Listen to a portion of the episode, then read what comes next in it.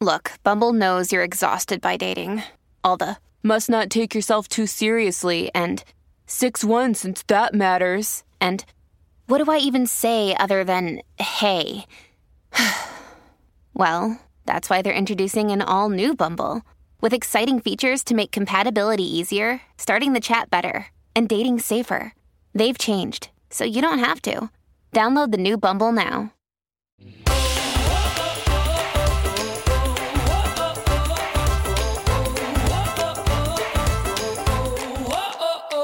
Hello, everyone. I am Lindsay, And I'm Allie. Welcome to Two Girls One Podcast. where we talk about different communities on the internet and why they're so interesting. So I am back to civilization. Longtime listeners know I just went to Burning Man. New listeners, don't don't hate me. I know, I know. It's got some people you hear Burning Man and you throw up a little. That's just judgment, and this is a judgment free zone, except That's for true. all the times that I'm very judgy. yeah, it's okay if Lindsay does it, but anyone else, it's not okay. Well, Allie, tell me about your most magical moment and the most, oh my God, I'm in the desert and it smells moment. Great. My favorite moments actually were when I was looking at a sculpture and then it turned out the artist was right next to me and then I had these like long amazing conversations with the artists. And then there was there's a an installation called the Midnight Museum and it had stained glass of all these previous Burning Man art installations and I ended up meeting this burner who had been going since like the 90s and he gave me this like little tour and showed me all the pieces that I hadn't seen. And so just those moments were the were my favorite where I talked to people had been going for a long time, making the art. There was one guy where it turns out I was next to the artist and then he we I spent an hour with him and he walked me around to all the nearby sculptures and told me what he knew. And and then um least favorite was definitely the last day. I was like, great, it's my last day. I want to take advantage of it. I slept really well. I was like, I'm going to go out and see all the sculptures that I haven't seen yet because it's impossible to see all of them. So I was going to, you know, try to see more. There's there's like hundreds. And there was a 24-hour dust storm whiteout where you couldn't see 2 feet in front of you and it was fucking miserable. And then the story that's that I want to tell you guys is that so this this year was like magical beautiful moments and then like oh my god get me the fuck out of here moments and um I, I, uh, you, you know, I love like shenanigans and adventures and climbing sculptures. And Lindsay, I actually think you need to go at some point, and you will fucking love it. but I met a lot of, a lot more of like the side that I don't like, which is like these woo woo people. So, okay, so there was this guy, and I kept running into him, which is kind of wild in, in basically like a city of eighty thousand. Kept running into him. So the last time I ran into him, he was like, I think I'm energetically drawing you to me. And I was like, cool, I think it's a coincidence. She's like, you couldn't be energetically repelling me more than by saying that. yeah. And then he was like, I believe in magic. And I was like, what does that mean? And he started going on and on about how he thinks there's going to be a universal physical shift in our lifetimes that begins with Burning Man and that Burning Man is a portal. Yes. I was like, all right, this is insane. Whoa. This is insane. So I started, I asked like a couple follow up questions, but I was like, nothing this person is saying make any sense. You know, it's not making any sense. Just like a bunch of jargon. Like there was no, no world in which it was going to make sense. Is this just a wacky guy, or was he high at during this conversation? Kind of I stuff? don't think that his level of highness had anything to do with the beliefs he was sharing. Right. I don't. I think. Well, let let me let me continue, and then we can speculate because I'm not sure. So then in the whiteout, I was like really upset because it was my last day, and I really wanted to see some art, so I like biked out anyway, and it was like so stupid. I couldn't see anything. Like trying to find some kind of adventure for the final day, and I end up biking back to my camp. It's like fucking miserable. Can't see anything, and then this RV door opens. They're like, "Allie, we're in here," and I was so excited, and I went inside. And they were like asking me, How was your night last night? What have you been doing? So I said, Oh my God, I met the craziest guy. He said this, this, this. It gets dead silent. And they all go, Well, you're going to think we're crazy too, then. And I was like, What? I like thought they were kidding. And they were like, Yeah, Burning Man is a portal and there's going to be a physical shift in our lifetimes. And I was like, What?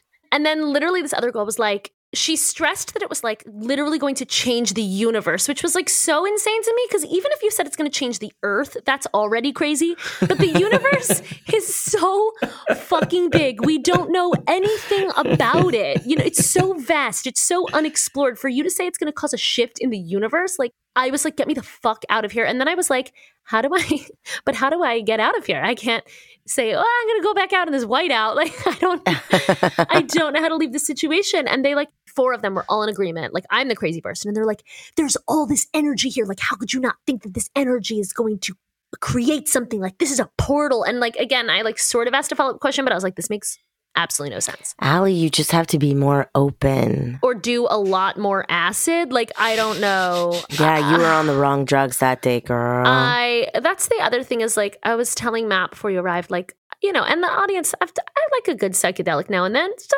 so does Lindsay. These they were doing like every drug every day, and it was just like Wait, what do you mean they were doing every drug every day? That's not safe. They had a chart ticking off everyone alphabetically. no, I mean literally, it was like ketamine, acid, shrooms, Adderall, like everything, and Oh I was just God. like, this is not for me. And there's so there's a huge rave scene at Burning Man, and I, I mean, they were all very nice to me, but it was like. Some of them, like, I don't even know if they saw the art. They were just going to DJ after DJ after DJ. And I was just like, this art is so beautiful and so striking in the landscape of the desert. And you cannot see it in this way anywhere else in the world. And a lot of it ever. Like, it goes into storage, it gets literally burned. Like, the art is unbelievable. And it's like, I could go see a fucking DJ in LA. Like, I don't. Mm, Right. I mean, yeah. granted, if you really love the rave scene, like it is a spectacular. It is it is a spectacular environment in a lot of ways. And but anyway, so Lindsay, I'm I don't think I'm going to go back unless I have a primary buddy, and I do Oh. think you would love it. And so if you want to go in the future, that's when I will go again.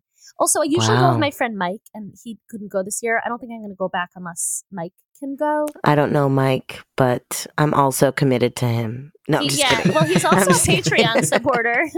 Thank you, Mike. but you know, it just need people on the same page as me. Like I love my solo adventures at Burning Man, and I had a lot of friends there, but it's hard to meet up with people. Like I need a buddy at my camp. But they are really trying to improve the like BIPOC situation. Like this was the first time in the guidebook that there was a whole BIPOC section. There did seem to be a lot more people of color. There was a lot of talk about like how do we like get uh, you know be more inclusive and get other people experiencing this and it's just Yeah. shenanigans like i went to this printmaking thing where you print make your genitals Of course, yes. so my friend Mhm. morgan he's like my childhood friend and he's kind of like my brother and i was like this seems like a good family friendly activity so they put ink on you and then they like put this paper on you like it's like japanese printmaking of your genitals Wow. I think my favorite thing is I saw this game where you where people put on strap-ons and then they have little um, ping pong balls velcroed on as testicles and then you have to whack off the other person's ping pong balls with your with your strap-on dick. So there's okay, a lot this of like sounds like a very good like bachelor bachelorette party game. This, you know, you're right. people are always trying to find like sort of naughty games that you can play that are still like fun but not You're scary. right. That's such a good one. That Yeah. sounds like a lot more pleasant than actual strippers. I've been to lots of, I mean, not lots, not like I'm going to a bachelorette party every weekend, but the strippers never the move, bro. I mean, at least not for my friends because Mhm. we're just very awkward people. And the way we like to be intimate is like sitting very closely to each other and like talking about Voltaire. It's not watching a stranger we don't know dance half naked. That's like, that's a distance thing. That's not an intimate situation. And then when it's in your intimate space and your intimacy is like playing board games, it's weird. It's always like the friend from work who got the stripper. And you're like, no, Carol, this was not. Why Read a didn't you ask someone, Carol? No, but let's level this up. Level this up. Can y'all write a movie uh, called The Bachelorette Party, and it is about Carol from work, but she's but she's got a wild side, and she's like, "Come to my bachelor party." You're like, "Yeah, we'll support you," and then it's at Burning Man, and nobody wants to be there except her, and so it's Allie's experience of like.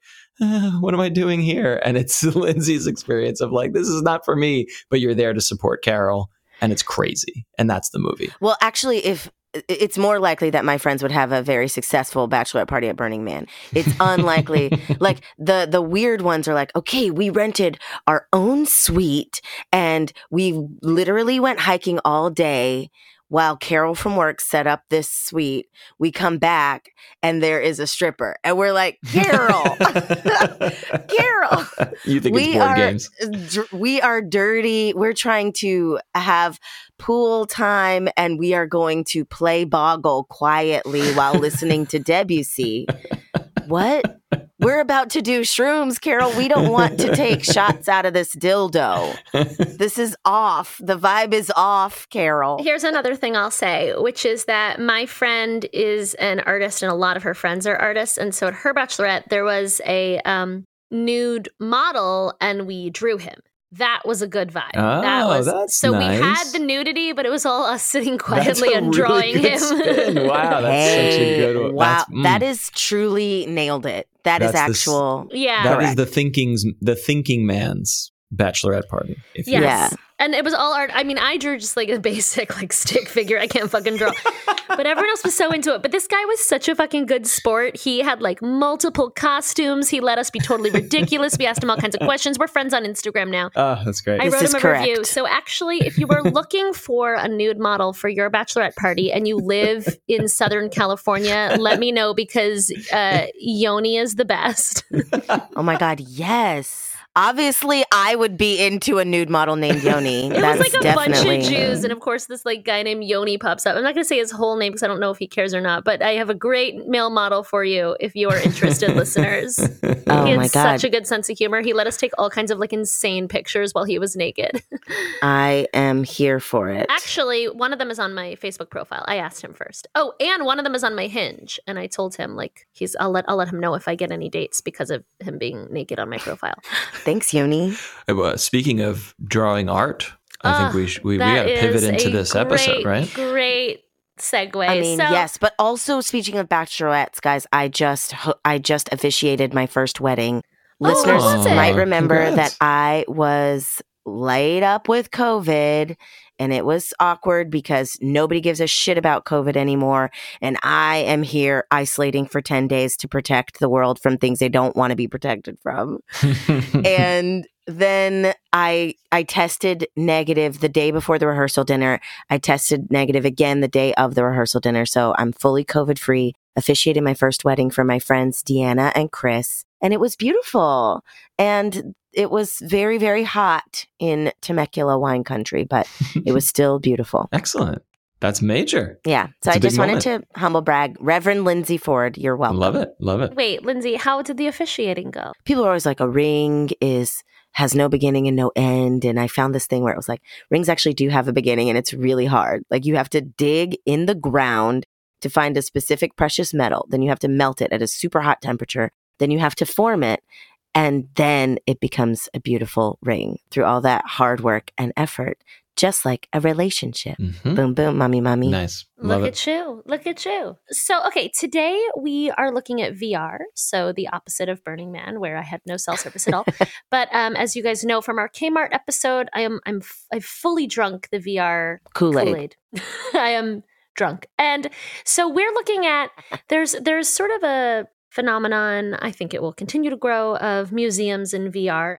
And again, if you haven't tried VR yet, it's I just can't even express how immersive it is. Like you are in another world. We're going to talk to the Museum of Other Realities, which is cool because it's really kind of using the medium, right? Like you can speak and art appears. You can travel through infinite art. You can shrink yourself down to walk inside the art. Like it's wild. I can't wait to try it. But Matt, I think you did try it while I was off in the desert. Yeah, yeah. Museum of Other Realities is one of my favorite VR experiences, and I have not done a ton of VR, but this is very special. And yeah, you nailed it. It's it's it's like it's curating 3D artwork from a variety of creators, and the the museum is always updating and changing and adding new stuff. So you can visit.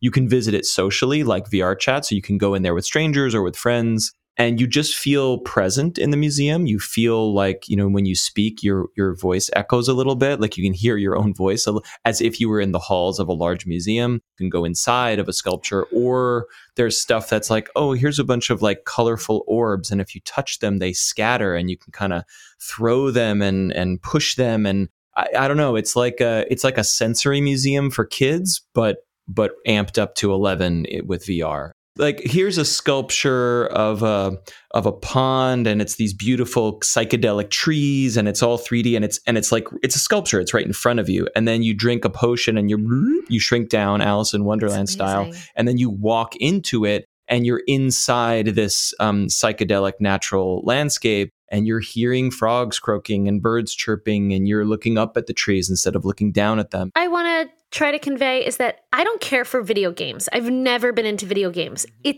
it's not that for for me, I think. Like I mean, of course gaming is huge in VR, but like I guess what I want to get across is like I think before I tried, I thought that it was kind of like video games. I don't know, like just like more more of that, but like to me it is visiting another planet. I think it's more like actually the way you feel when you're in a very good VR recreation is you feel like how you feel when you're reading a very good book. You're immersed in Oh, it in a yeah. way that like it's surrounding you and when you're in a book you're it's you're creating it all with your mind, right? But you can really feel it, you can really sense what's going on. Mm. And I think that VR situations create that visually, where it's like my mind is creating what my body is feeling because of how vivid what I'm seeing is. That's it. Yeah. I mean, when I'm when I was in it, it was like weird to me that there was an outside world as well that I was like, yeah, yeah. because you cl- you are closed off from the outside world, and and you're right, Allie. There are, I mean, as we have it today, there are two thrusts of VR. One, it's mostly led by gaming, and there's some amazing experiences. I, I love video video games, and Mhm. being inside of one is is unbelievable.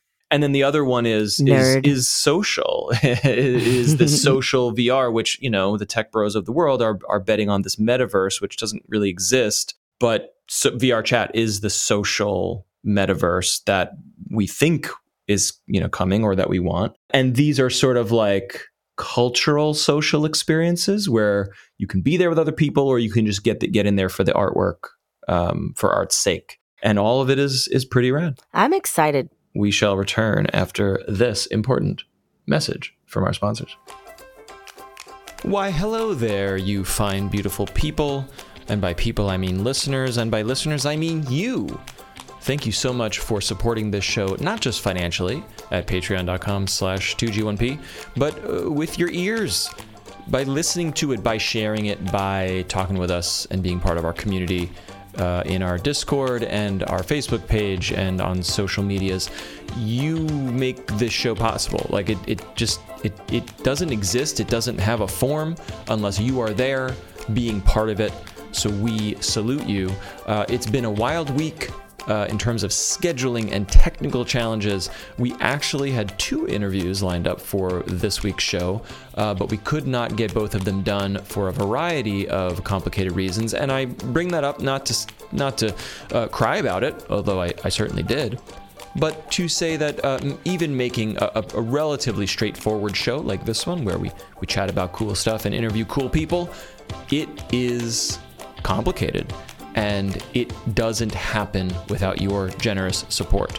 So we'd like to thank Patreon supporters at the $10 or more level. The reason I'm you're hearing my voice instead of Allie and Lindsay's is because we did not even get to record the Patreon thank yous. That's how cuckoo this week has been. So I am here to say thank you to Kelsey Murray, Jessica Kybell, Ken M, Wesley Cordell, William, Kathy Phillips, Jerry Duran, Jessica Fox, and Melissa Elliott. Thank you so much for contributing at the $10 or more level. And thank you to every single contributor uh, at any level of the Patreon. And of course, those who contribute uh, silently with your ear holes. We really appreciate you. And uh, we're just thrilled to be doing the show. Stick around. We're, we're coming back to something really cool. I think you'll enjoy it.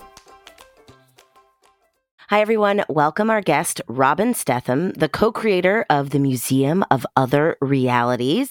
Robin, welcome. Hey, it's great to be here. Thank you for having me. We're so excited to have you here. Now, we were asking you to explain a little bit about how you would describe the Museum of Other Realities. Could you tell us how you are currently describing it? Yeah, I mean, it's a place where you can come together with others and experience the sort of latest and greatest of virtual reality art. But but I like to think of it as just like a common space that features new media. I think a lot of the time, anytime you have a piece of artwork, it's an opportunity to connect people over it. And so that's sort of what we do in a virtual space online that you can visit uh, from a headset anywhere in the world. Okay, now, how did you come to create this? Like, what kind of art were you working in when you were like, okay, this is where we need to sort of be showcasing these creations? Yeah, so I um, wasn't an artist before this. I was an industrial designer and I was working on a variety of sort of consumer electronics. A friend of mine, Colin, asked if I could do the sign for what at the time was called There, and it was going to be just this collection of, there was a lot of like really quirky, small VR experiences in the start of VR, but there wasn't really, you know, you couldn't just package that one little.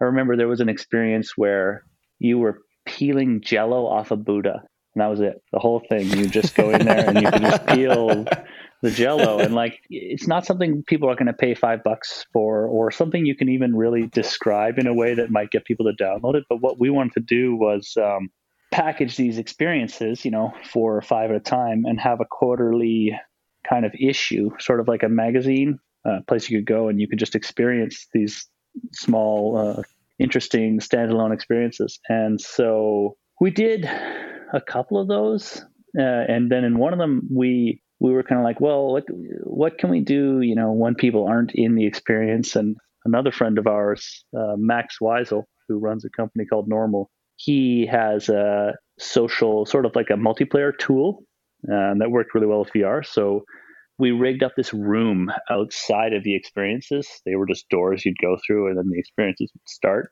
there was just this room and you could stand in the room and talk to other people and i think at the time people were just three cubes your hands were cubes and your head was cubes so it was all these cubes just talking to each other in this room mm-hmm. and and then we are kind of thinking like well what can we put in the room and there was some wacky art that a couple of our friends had had produced people are standing around and talking and we realized that they were spending more time outside of those you know four or five experiences standing around the art than they were in it. And so then that kind of pushed us towards, you know, what if it was just a space full of VR art?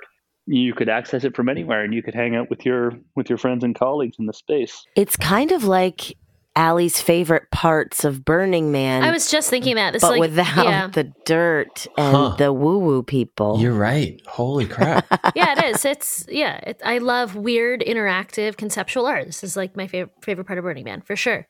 Um, which is one of the reasons why you can visit patreon.com slash 2g1p to help me get a VR headset. Anyway, um, so I'm sorry. There was one thing you just said that I was a little bit confused by. You said people were not were spending more time around the art than in the art? They were spending more time outside of those um, standalone experiences than they were in the experiences themselves. Uh, so you know they they were spending time in that empty room where we're all just cubes uh, with a couple pieces of art uh, to to look at, kind of conversational focal points. I mean, I think more broadly, when you think about what a piece of art is, I look at it in the context of like meaning is made between the subject and the object. So the viewer has a pretty large role in making the art what it is, you know, by interpreting it however they may. And then when you introduce two people and a piece of art, again it serves as like this this focal point or like a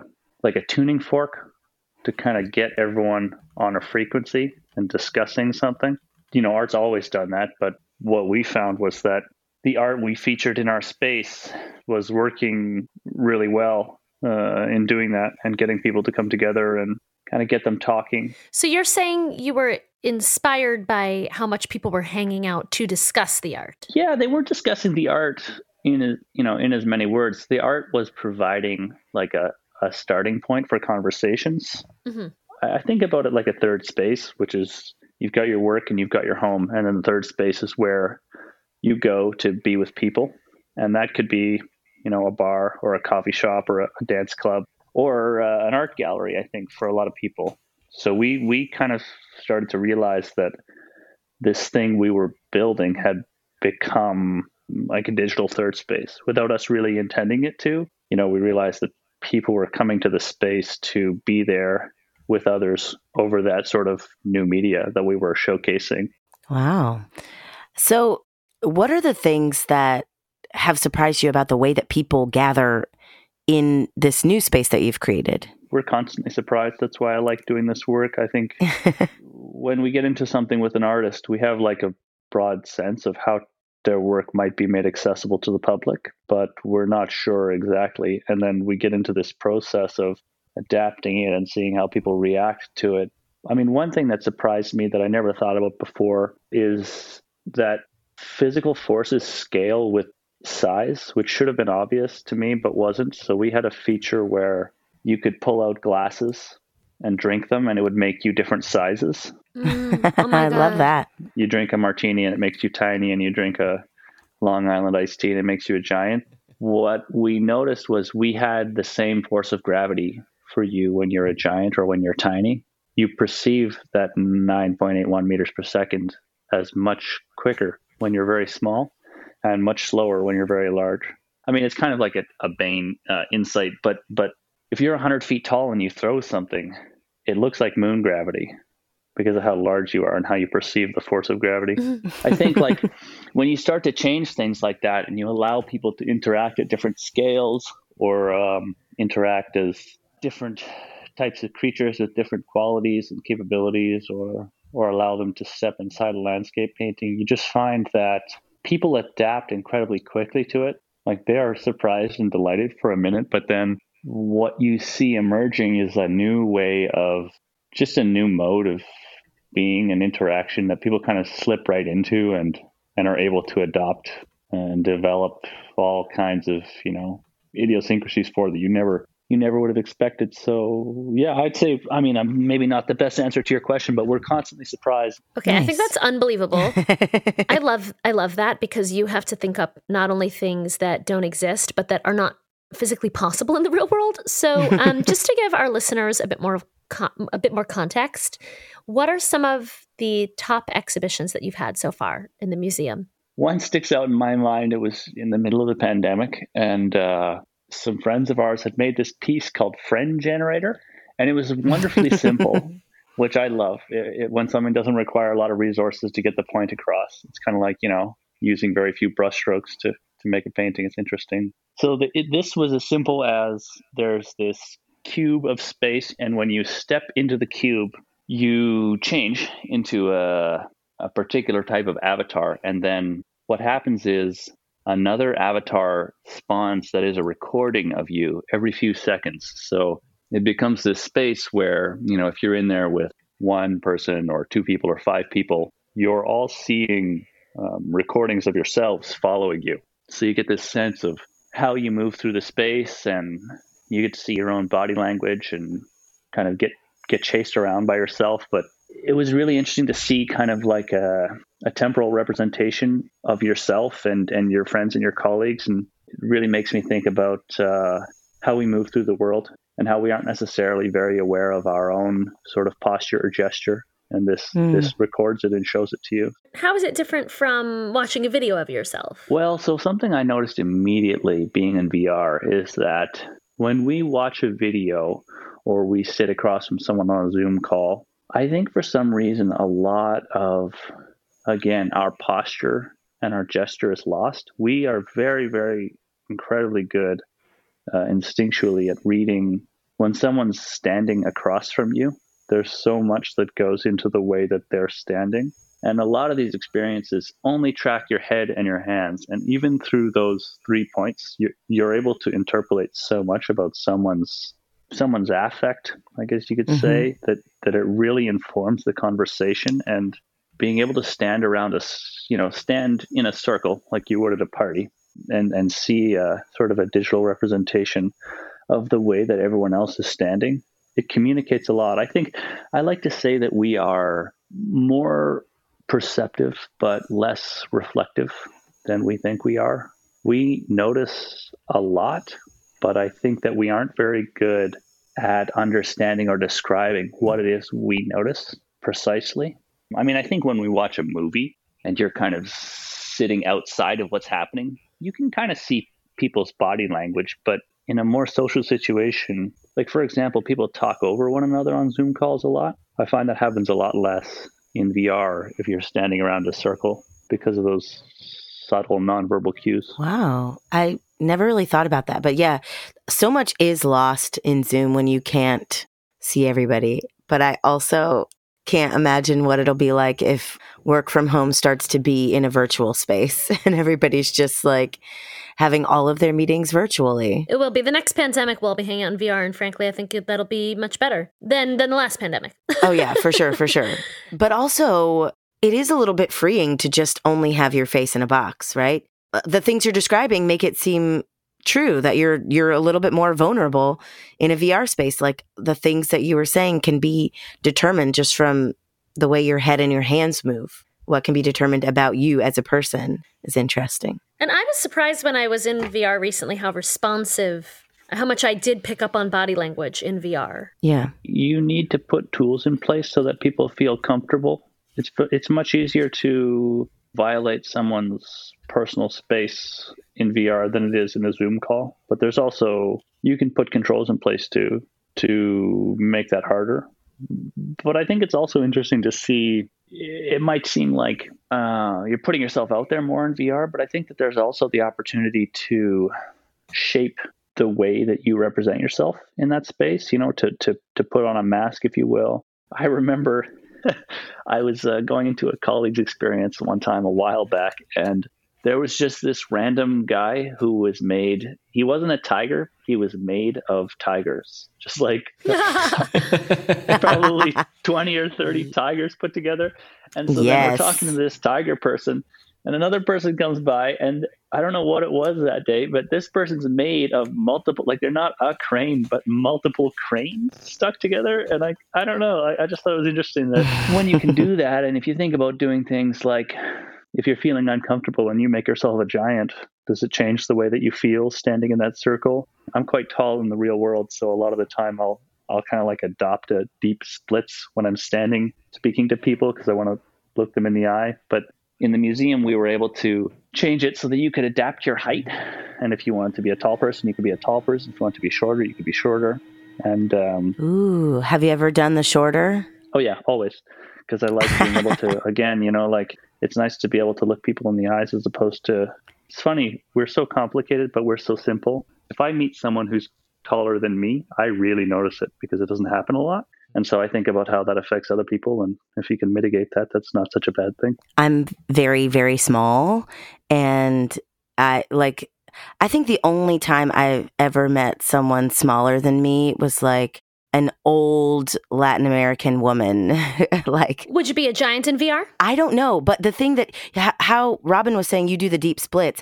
I like to stand on things all the time. I'm like constantly standing in a chair. I like to stand higher to make myself closer to eye level for most people. So I probably would try to be taller. I also am like very note when couples are the same height.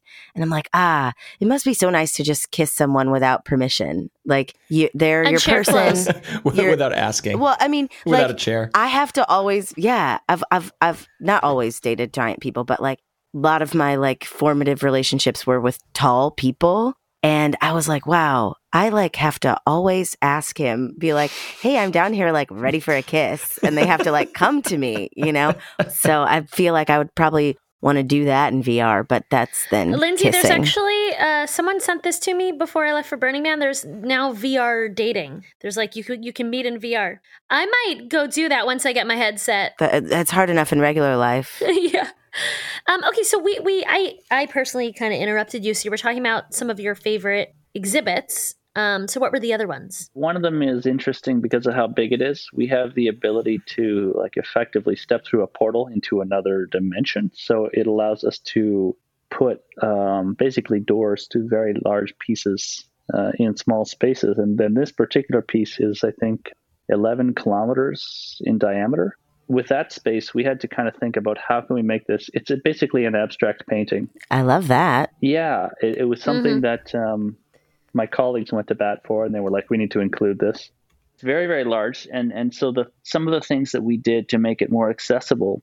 So when you step through the door, you can fly, uh, and you can fly really, really fast relative to the museum. Like if you were to fly at that speed, the door is extremely large, so you can basically go around in a circle and zip back through the door, and your momentum carries you all the way, you know, across the room, uh, just as you're slowing down. With that piece, between that ability to fly and you can sort of leave a trail behind yourself as well, so that other people have a sense of where you're going, uh, and they don't so easily get lost. It it kind of allows you to explore this space that is, uh, yeah, quite large. 10, 10 kilometers is decent. And then you know we have numerous landscape pieces, which are kind of small dioramas. We allow people to jump down into them, so you can Ooh. kind of become a tiny person in that diorama, and then uh, you know a sky pops up and basically you're in that world and, and people standing outside of it can see you as a small person you can see them as a large person you can use those glasses i was talking about earlier as like a hot tub sort of uh, because of the difference in scale we have another piece that's uh, particle simulation on a sort of meta level it, it makes me think about how we experience the world in parallel with others. But so we have this particle simulation that happens on the GPU. It's very complicated, so we can't actually network it. But what we can do is provide initial conditions and forces that pull this ball of particles back into a similar shape for everyone in the space. And then we network everyone's hands. You're seeing the effect of their actions on your particle ball, and they're seeing the effect of your and their actions on their ball, but you're you're both seeing something a little bit different. It's being pulled back together into a similar shape. And it, it makes me think about how I mean, in digital experiences, it's it's you take it for granted that you network some things and not others. A lot of what happens is what you'd call local, uh, and then you network a few simple things. In everything we do, we perceive it differently than anyone else ever possibly could. You know, people talk about how like, oh, maybe the blue that I see is not the blue you see. I like to think about how maybe like one hour for one person is much longer than one hour for another and it would be very very hard for us to ever reconcile those differences because you know like one hour is one hour. And i don't know if you're like a goalie for playing hockey. Maybe you perceive time as passing more slowly and that's part of why you're so good at catching pucks. That's something we don't necessarily take for granted as much as we should that everyone perceives everything a little bit differently. And so we can get kind of stuck on our own interpretation of things. We should probably speak more to that in the museum but but i find it interesting just to think about how yeah we have similar initial conditions, but once you get into it, uh, everything's a little bit different for everyone. Just a quick plus one for that particle simulation exhibit. It, it was far and away my my and my daughter's favorite one. We spent a good hour kicking around little glowing orbs and laughing our heads off. It conforms to some sort of physics, but it's not normal physics. So you, you throw gravity out the window, and all of a sudden you're like pushing this particles that feel like jello and you're pushing them around but then they're smashing back together. Just i just find find all of that stuff very very um, existentially fascinating. Robin what kinds of people do you see mostly coming to visit your museum? We get all kinds of people. I, I love it. It's a great way to introduce people to the medium who haven't been a part of it before. One of our partners like to say it's 8 to 80 is the kind of hmm. um, demographic. It's truly the case that, you know, I'll see anything from uh, drunk college boys who are just like, let's try this weird thing. And then you run into them and they're talking about, you know, having a deep kind of semi drunken conversation about something to, you know, we have a whole lot of different types of artists and to, to people who, yeah, again, this is their first time in VR, kids, elderly people. My dad actually he has some vision stuff going on now, and for some reason, the VR headset it's easier for him to see than uh, like the hmm. real world. Hmm. But one thing it's certainly done for us is attracted a lot of creators and a lot of people who are interested in in the space and what can be done with you know new media and the concept of art in general. So can you tell us more about those creators? Like who are they? How are they interacting? And you know, how how many different installations have you had so far? We've had a good number and then during the pandemic we started showing film festivals and holy cow, we've shown yeah, hundreds of pieces and we showed like Cannes, Tribeca and New Images. Uh, I think Tribeca we just finished the third year with them. So we've had the we've had the chance to show an incredible cross section of those sorts of uh, typically standalone experiences. We're going to kind of bring it back um, to to more of those those permanent installations and spending more time with with uh, individual creators to kind of get to realize their vision on a longer term basis, and I'm pretty excited about that. It's, it's funny that that particle exhibit uh, is made by a fellow from the UK, uh, Sean Tan, we met him at a party a long time ago. We would have a party in the space every time we were releasing a new piece, and he came along and he was talking about this thing, and he sent us an executable. We tried it. We we're like, oh, this is awesome. We're gonna have to put it in and figure out how to network it. So uh, that was it how the hell is all this stuff compatible? Meaning, artist A is using this engine, and artist B is using Tilt Brush, and artist C is using whatever to create that. And some of it is sound activated, and some of it is is a 3D sculpture, and some of it's animated, and some of it's not. Someone's like you said sends you a file, and you're like, how the heck do you get this into your existing 3D space? Are there compatibility standards for VR art? Is maybe a simpler way to ask to ask this question. Everything you make has to be made with tools that are, if you translate them enough, legible to uh, you know any sort of software, uh, be it Unity or Unreal, or and there's not a lot of people doing homebrew stuff outside of those two these days because they're quite good tools. But we're fortunate that Unity is used by enough artists that there's enough of a sort of a community there that most anything that anyone has created with enough effort can be translated to uh, to Unity to our our platform. And now, you know, we have like a, a GitHub repo with a, a project that has all our settings, and that helps artists adapt their work even MOR. But yeah, a lot of the time you kind of have to look at what someone's done and then look at how you can adapt that. Like with Sean's piece, it's one thing to adapt the particle simulation to the more. I, I don't actually think that that was that hard. But then we had to kind of figure out how do we make this uh, multiplayer. And so that's more of a, an accessibility and there's more design questions there. Some stuff it requires external dependencies and it's not possible to integrate, which uh, is always heartbreaking unless you want to rebuild right, it. Right. Yeah. You must have to leave some pro- some projects behind. Yeah. I mean, usually it's a matter of like if you put enough effort into it, you could just remake anything, right? But it, it comes down to you know what's what's feasible and reasonable Mm, hmm You've touched upon all the different sort of magical elements, right? Like you can change size and uh, all of these sorts of things. What are other elements that you've played with that literally don't exist in the real world? That's tough. I don't know. There's so many things that exist in the real world. I'm kind of drawing a blank. Like, what doesn't exist anywhere that exists in the museum? Um, well, I, I know of one actually. Like, apparently, there's art that's infinite, right? So that's impossible in the real world. So, what are right? Don't you have infinite art in there? It's funny because like we've looked at how you could apply a lot of these things to the real world. I'm not sure if you're familiar with projection mapping, but there are applications where you could use sensors and projection mapping to effectively show what's in the museum in the real world. But you know, it would be a digital projection, uh, and you'd be using like a a depth sensor to determine where the audience was and what their behavior was. But I mean, we're showing a number of fractals. So there's one we show, and it's it's by that Shaun Tan fellow again, actually. The fractal is determined by the average position of the hands of everyone in the room. So if everyone lies on the floor, one person can kind of DJ it by moving just their hands, or if everyone moves their hands all together, it'll change that average position far more dramatically. So you kind of get this collaborative audience driven piece. I actually really like pieces like that that are a little more generative because I think meaning is made metaphorically between the subject and the object. But I think when you get a more literal representation of that and people's body position or movement it directly affects the the art, it helps to bring that point across, you know, more directly in a way that gets people thinking about the more metaphorical side of it, which I like.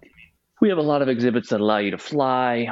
We have a number of pieces uh, that are basically compute shaders and they respond in some cases to like where you point your hands uh, or where the where the viewer is standing in the space. The, the compute shader responds to their presence. Uh, so there's a lot of opportunity for interactivity. What do you mean exactly? Well, there's one room uh, that has a bunch of like what we'd call fish, but it's sort of a waterfall coming from the roof of these fish, and the fish avoid where you point your hands.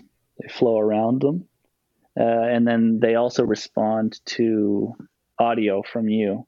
If you make a noise, uh, that that's reflected in their coloring. They kind of uh, shine iridescently. Mm-hmm. That's cool. Yeah, it's a good room. I think it's called Aquarium by Cabbibo. Uh, great pieces. And there's Quaternary and uh, yeah, a, a, variety of audio reactive pieces that yeah, also respond to the user's position. The best way I could describe it is you have these invisible rays that come out straight from your hands in a straight line for about 100 meters. And with those rays, you're able to kind of bat at the fish and uh, they move around the rays.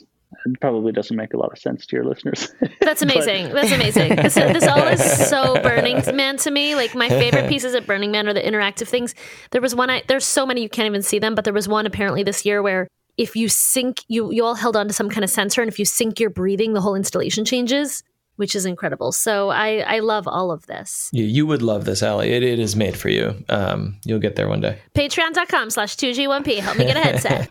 is, every, is everything that I would see the same as what Allie would see if she threw on her friend's Quest, or, or should would she want to wait and invest in a more powerful thing? Well, you can plug the Quest into a desktop machine right True, now. True, but I don't think, yeah, Allie, I don't think you'd have access to I that necessarily. a laptop. That's it. yeah, you need a gaming PC. Unfortunately, a lot of the pieces are very demanding. And, you know, earlier we were talking about compatibility. Uh, one of the problems with showing it on the Quest is that's a whole other layer of um, much more restrictive compatibility requirements, which requires us effectively to curate a new museum. There's a lot of the pieces we show we couldn't show on Quest. And I mean, we've kind of slowly been doing that, but you know, right now, if we were to release the museum on Quest, it would just be empty, which is kind of sad. So, yeah, it's a shame. It brings up interesting discussions about accessibility too, and like we'll solve this eventually when you know your phone is your VR headset and you just pop it on, you know, or, where you, everyone has glasses or something. But you know, you really can't access this beautiful art without you know a two thousand dollar gaming computer. Yeah. Yeah. Because basically, you're saying I can't fully experience it yet unless I go to Matt's house. Yeah. Come on over. The plane ticket alone will cost you the uh, yeah the, the same the, as the, headset price of entry. Yeah. nah, I get free flights on JetBlue. Thanks, Matt and Ian. Robin, obviously you're committed to sharing art in this way. And why do you think like moving forward people should look to try to interact with art in this way? Well, I think a lot of what we're doing with digital technology right now is dividing people and because of the things we choose to give our attentions to and because there's this constellation of things that are available we tend to gravitate towards um, negative emotions and interactions and i think that what we're doing with the MOR is looking at ways of interacting and ways of being with people that are positive. And not to say that we're the only ones doing that but i think that this these sort of digital modes of being in the world they offer a lot of positives too. And i think we need to uh, look at what those can be. And a lot of the times it's uh, yeah that sort of digital new media doing things we couldn't possibly do before bringing people together in ways we couldn't bring them together before i love that well thank you so much for stopping by and Allie and I are going to try to get headsets from somewhere to experience it. 100%. Fantastic. Well, thank you so much for having me. And if you ever do come by the museum, give me a shout and uh, I'd be happy to give you a tour. Oh, for sure. So it was really cool to talk to Robin because it sounds like what like a lot of art and and art mediums are moving towards anyway. Like it sounds like there's a perfect opportunity for Robin to collaborate with Meow Wolf. Allie, have you been to Meow Wolf? I have, and I was underwhelmed. What is that? Which one did you go to? Okay, so Meow Wolf is like this experience where they're kind of trying to take like a museum and a like physical like interactive art show and make it feel kind of um what's that show where the girl is missing missing and Kyle MacLachlan was in it? Uh, Twin Peaks. Twin, Twin Peaks. Peaks. Yeah, not they, Fargo. No. Yeah, they yeah. try to make it feel like Twin Peaksy or like a little Stranger Thingsy. They they want it to feel like a mystery, but it's mm-hmm. also an interactive art show and like a, a museum because it's stationary sort of thing. Yeah. I, oh, is, there sounds like in that there's like a storyline loosely. Yes, but it's very following. weak. It's yeah, yeah. it's very weak and hard to grasp. Um, but yeah, which one did you go to, Allie? The one I in went New Mexico? in New Mexico, and my friend even said, "Don't bother with the storyline. It's just going to take up your time and be unsatisfying."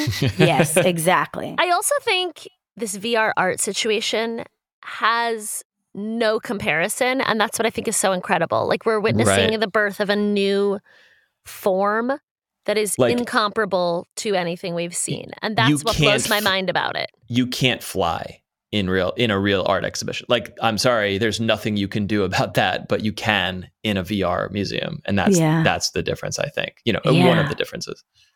Man, it's so cool. We live in the future, and that's pretty rad. Almost, we're almost there. Like as Allie's pointing out, is like a headset is expensive, but it's getting it's getting easier to get. But then it's like you know th- this example is not really compatible with like an Oculus, With but it- it, will everything, be, yeah. but it's not there yet. So there's an there's an accessibility. We're on the gap brink of there. the We're on the brink. Yes, yes, for Yeah. sure. As everyone has heard, I have drunk the VR Kool Aid, and I'm very And- excited to explore all these places. It was also weird when I was in the Kmart VR space that like I moved like a Neanderthal, like I couldn't move, and you but you see.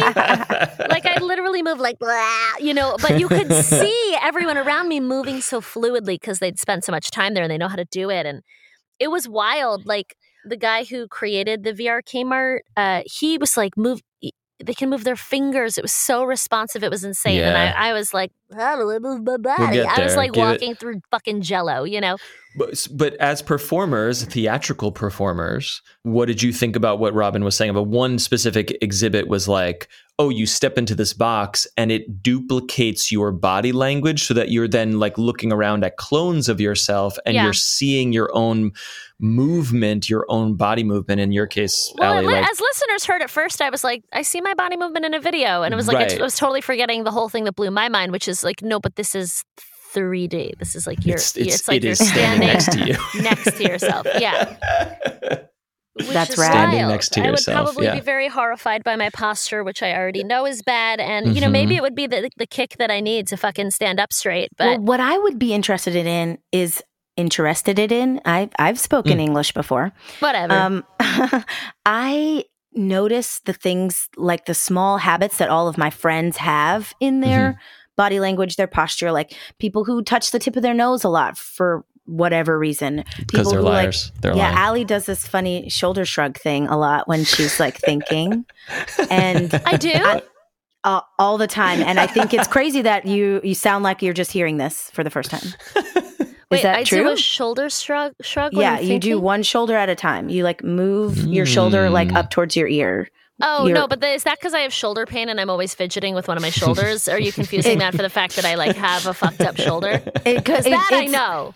It's likely because of your fucked up shoulder, but you're you do it a lot when you're thinking and talking at the same time. So it Hmm. happens. It's it's probably both things. You know what I mean? Um, if any listeners are out there are like a chiropractor, I could use some help. or like anyone. Have you done acupuncture um, before? I've never done it. It hasn't really helped. Honestly, I had um some kind of massage therapist tell me that at this point, um, they're so It's your life. Up. It's yeah. anyway, um, Ju- just get a Yeah. wheelchair, is what they say. yeah, yeah, yeah. Well, and also like I turtle my neck, and he was like, "Your neck muscles are so weak at this point that you're like." Oh my god! What Yeah, does that so- even mean? I don't know. I have some work today to do. Who wants to go rock climbing tonight? I don't know. Um, anyway, my toe is finally better, so when I get back, we can go rock climbing. oh good. Oh, that's very exciting to me. But anyway, Yeah. you were saying. I don't. Oh, I want to know. I want to know what my weird body thing is. Like, what is the thing that I'm always doing? Oh yeah, that you're. other I people can tell notice. you. Oh, tell me, You're- tell me, tell me. You're, you're really short. Rude. That was so Oh. rude. I was so excited. I was like, I don't think I'm you gonna have like out. a weird. I don't think you have like a weird like habit or tick. I don't know. The about only thing I know is that I straighten my glasses with one finger on the side, and someone once told me, "Oh, that's a very nobody straightens their glasses like that." Hmm, so Funny. that's my only thing I know.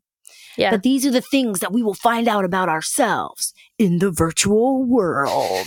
if you are having fun in VR, let us know where we can hang out with you. What worlds are you hanging out in? Are you going to go to this museum? Have you been to other museums? Let us know. I'm at Ali underscore Goldie across social media. Including Venmo. Ooh. I am at the Lindsey Life, L I N D S E Y L I F E, across all platforms, not including Venmo. You can also email us at 2G1podcast at gmail.com.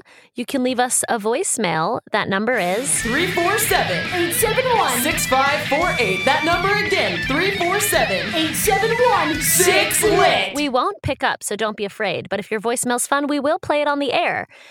You can also hop into our Discord, discord.gg slash 2G1P, where That's where all the fun stuff is happening. Mhm, We're it's talking pretty fun. about guests are popping in. We're following up on episodes, sharing other ideas, things about our personal lives. And you can also find us on Facebook, which we occasionally go to. We're Two Girls One Podcast on Facebook. we love you all. Talk See to you next time. Bye.